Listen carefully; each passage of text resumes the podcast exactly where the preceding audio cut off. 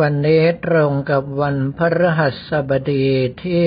15 มิถุนายน พุทธศักราช 2566 กระผมอัตมภาพรับดีกาหลวงอาราธนาไปร่วมพิธีปลุกเสกวัตถุมงคล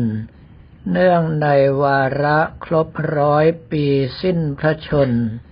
ของสมเด็จพระเจ้าบรมวงศ์เธอ พระองค์เจ้าอาภากรเกียรติวงศ์กรมหลวงชุมพรเขตอุดมศักดิ์ ณ มณฑลพิธีอุโบสถ วัดราชบพิตรสถิตมหาสีมาราม ในงานนี้สมเด็จพระอริยวงศาคตยาน สมเด็จพระสังฆราชสกลมหาสังฆปรินายก อัมพระมหาเถระ ทรงเป็นประธานฝ่ายสงฆ์แม้ว่าพระองค์ท่านจะเจริญพระชนมายุถึงแปดรอบเก้าสิบหกพรรษาแล้ว แต่ก็ยังดูแข็งแรงดี ส่วนพระเถระทั้งเก้ารูปรวมอัตมภาพด้วยนั้น ที่คุ้นเคยกันมี หลวงพ่อเจ้าคุณสมชายพระราชพัฒนากร วัดปริวาราชสงคราม ท่านเจ้าคุณหลวงตาวัชรชัย พระราชภาวนาพัชรยาน ที่ปรึกษาเจ้าคณะจังหวัดสระบุรีเจ้าวาสวัดเขาวงถ้ำนารายเป็นต้น พูดง่ายๆว่ามีแต่บรรดาเจ้าคุณต่ำสุดก็ชั้นสามัญแล้วอยู่ๆก็มีพระครูโผล่ไปโดเดอยู่รูปเดียว แถมหม่อมราชวงศ์จิยากร อาภากร เสสเวทประธานมูลนิธิราชสกุลอาภากรยังกล่าวว่ากราบรบกวนหลวงพ่อวัดท่าขนุนทุกงานเลยนะคะ พูดง่าย ๆ ว่าจองตัวกันล่วงหน้า เนื่องจากว่าตั้งแต่ครั้งแรกจนถึงครั้งปัจจุบัน คณะสิทธิ์วัดท่าขนุนและผู้มีจิตศรัทธา ไปบูชาวัตถุมงคล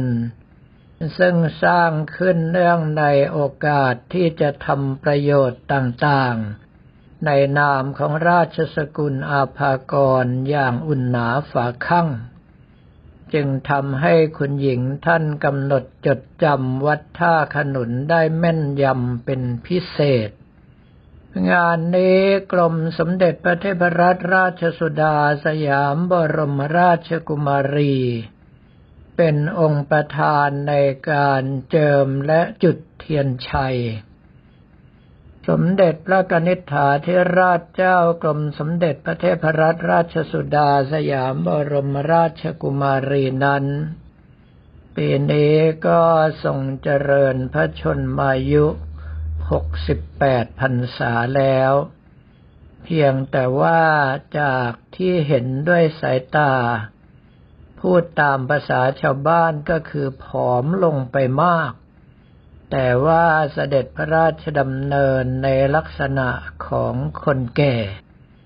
ก็คือต้องเสด็จพระราชดำเนินแบบช้าๆและระมัดระวัง เนื่องเพราะว่าอาจจะเสด็จพระราชดำเนินไม่สะดวกอย่างหนึ่ง พระชนมายุสูงวัยแล้วอย่างหนึ่ง จึงทำให้พระองค์ท่าน ซึ่งโดยปกติแล้วก็ไม่ใครจะแต่งองค์ทรงเครื่องอะไรกับใคร จึงดูเป็นคนแก่ แบบเดียวกับคนแก่สมัยก่อนแถวบ้านกระผมอัตมภาพไปเลย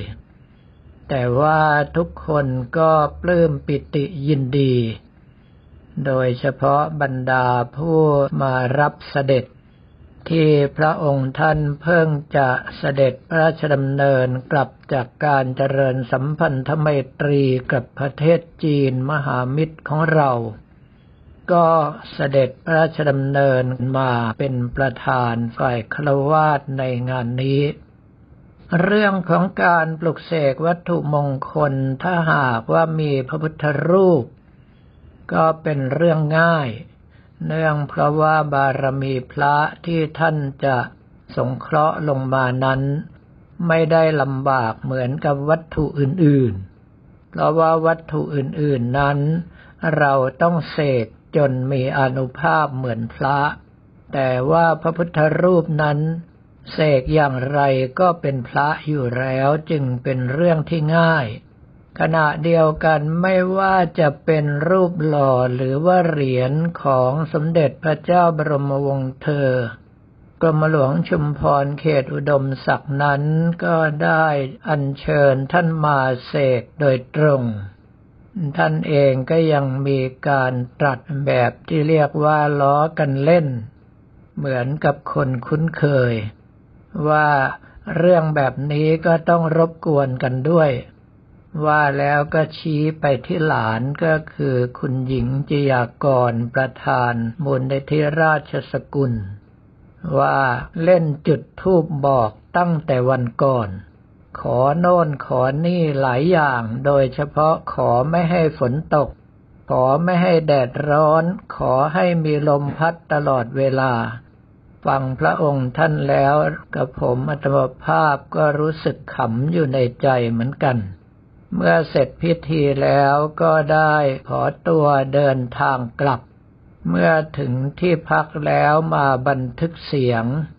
ก็ปรากฏว่าผู้ติดตามนั้นได้มาเบิกทองคำจำนวน 260 บาท เพื่อที่จะไปทำวัตถุมงคลตามที่ได้รับคำสั่งมา ก็คือตะกรุดโลกธาตุ แล้วก็เป็นวัตถุมงคลเนื้อเดียวเท่านั้น คาดว่าราคาจะค่อนข้างสูง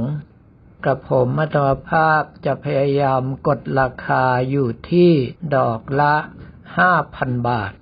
คาดว่าน่าจะมีกำไรเหลืออยู่นิดหน่อย ส่วนเมื่อวานนี้ตอนทำวัดเช้านั้น ได้รับคาถามา บอกว่าเอาไว้สร้างวัตถุมงคลช่วยเสริมปัญญา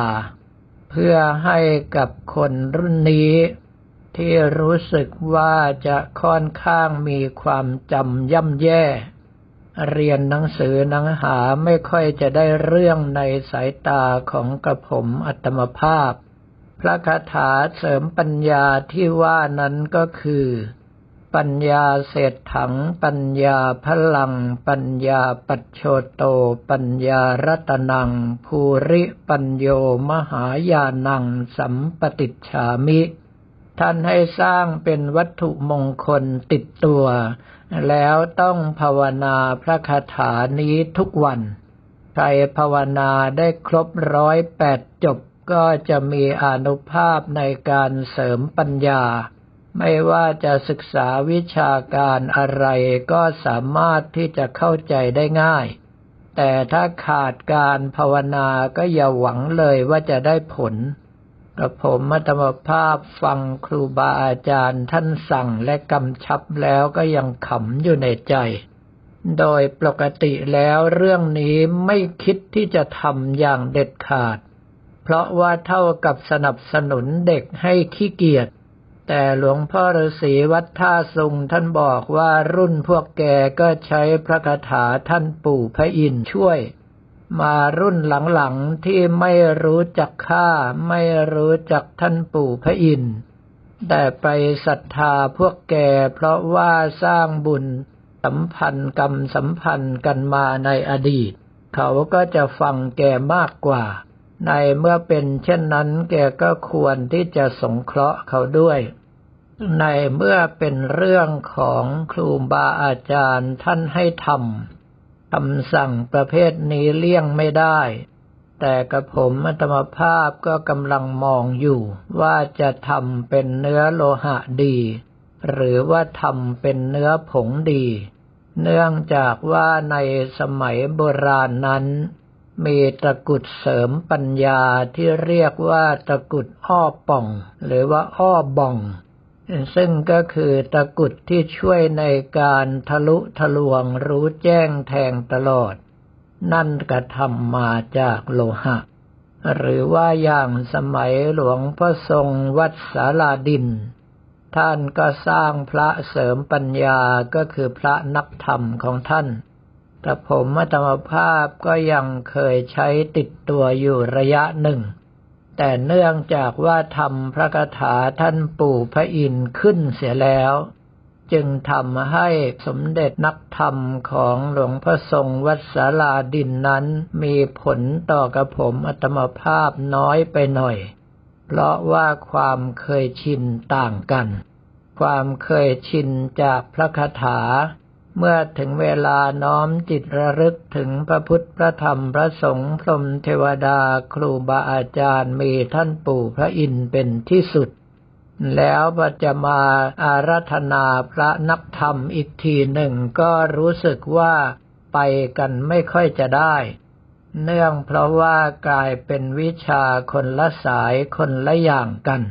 แต่ว่าของของหลวงพ่อทรงนั่นดีจริง กับผมอัตมภาพขอยืนยัน เพียงแต่ว่าต้องให้คนอื่นใช้ ไม่ใช่ให้กับผมอัตมภาพใช้เอง เมื่อมาถึงรุ่นของตนเองก็ต้องมาตัดสินใจ ว่าจะทำเป็นเนื้อโลหะแบบตะกุดอ้อบอง หรือว่าทำเป็นเนื้อผงแบบพระนักธรรมของหลวงพ่อทรงก็คงจะต้องรอการตัดสินใจการอีกอย่างหนึ่ง เพียงแต่ว่าในส่วนนี้เมื่อถึงเวลาถ้าครูบาอาจารย์ท่านสั่งสร้างวัตถุมงคลติดติดกัน ก็แปลว่ามีความจำเป็นที่จะต้องใช้เงินมาก โดยเฉพาะระยะนี้ในเรื่องของพิพิธภัณฑ์วัดท่าขนุน อย่างโน้นก็เสร็จอย่างนี้ก็จะส่งงวดนั้นก็ต้องเบิก เมื่อวานนี้ก็เพิ่งจะจ่ายงวดแปดล้านบาทไป แต่ว่าได้หักประกันผลงานเอาไว้สี่แสนบาทาหากว่าผ่านไปหกเดือนแล้วไม่มีอะไรชำรุดเสียหายสี่แสนบาทนี้ก็ต้องโอนให้เขาไปอยู่ดี ก็แปลว่าในเรื่องของการสร้างวัตถุมงคลนั้น จะว่าไปแล้วก็ต้องลงทุนค่อนข้างมาก อย่างช่วงที่ผ่านมา การสร้างเหรียญมหาลาบเงินล้านนั้น ต้องลงทุนเม็ดเงินไปสองล้านกว่าบาท แล้วก็ยังต้องมีค่าบล็อกค่าปั๊มสารพัดของทางโรงงาน แล้วเหลือกำไรเพียงเล็กน้อยเท่านั้น พูดง่ายๆว่าได้ประมาณหนึ่งในสี่ของค่างวดที่ต้องจ่ายค่าสร้างพิพิธภัณฑ์ ท่านที่เห็นตัวเลขส่วนรวมก็คิดว่ามาก ท่านลองคิดดูว่าถ้าหากท่านทั้งหลายต้องลงทุนทองคำสองล้านกว่าบาท ราคาในปัจจุบันนี้ไปถึงเท่าไหร่ แล้วกระผมมัตมภาพก็ตั้งใจสร้างตะกุดโลกธาตุตามตำราหลวงปู่ยิ้มวัดหนองบัว แค่สามพันดอก แล้วจะกดราคาเอาไว้ที่ห้าพันบาท ไม่ขาดทุนก็บุญโขแล้ว เรื่องพวกนี้ท่านทั้งหลายก็คิดว่าทำไมกับผมอัตมภาพไม่เอากำไรให้มากไปเลยทีเดียว ในเรื่องของกำไรมากนั้นกับผมอัตมภาพมีไว้สำหรับคนช้า ก็คือถ้ามีวัตถุมงคลเหลือก็จะขึ้นราคา แต่ถ้าหากว่าใครเร็วแล้วจองทัน ก็จะได้ราคามาตรฐานคือบวกกำไรนิดหน่อยตามที่กระผมอัตมภาพทำมาเป็นปกติ เรื่องพวกนี้ต้องบอกว่าถ้าเราตั้งใจเอากำไรมาก บุคคลที่ท่านเอาไปปล่อยต่ออาจจะทำกำไรไม่ได้ แต่เท่าที่ผ่านมาสังเกตดูทุกครั้ง เขาได้กำไรมากกว่าทางวัดเป็นเท่าเท่าตัว จึงออกอาการน้ำตาจิไหลอยู่เหมือนกัน ว่าทางวัดต้องเหนื่อยยากลงทุนทุกอย่าง ไม่ว่าจะเป็นวัสดุเป็นค่าแบบเป็นค่าเครื่องบวงสวง เป็นค่าในการสร้าง ถึงเวลาท่านเอาไปแล้วก็กำไรมากกว่าทางวัด ก็ไม่ทราบเหมือนกันว่าจะบ่นเป็นภาษาอะไรดี ได้แต่ปลามปลามกันไว้ตรงนี้ว่าโปรดเพลาเพลามือลงหน่อย ถ้าหากว่าพระท่านลำคาญขึ้นมาแล้วสั่งห้ามสร้างไปเลย ท่านทั้งหลายอาจจะทำมาหากินไม่ได้ต้องเปลี่ยนไปถืออาชีพอื่นแทน ถึงเวลานั้นก็ไม่ต้องโทษใครนอกจากโทษตัวเองว่าโลภมากแล้วลาบหายสำหรับวันนี้ก็ขอเรียนถวายพระภิกษุสมณเณรของเราและบอกกล่าวแก่ญาติโยมแต่เพียงเท่านี้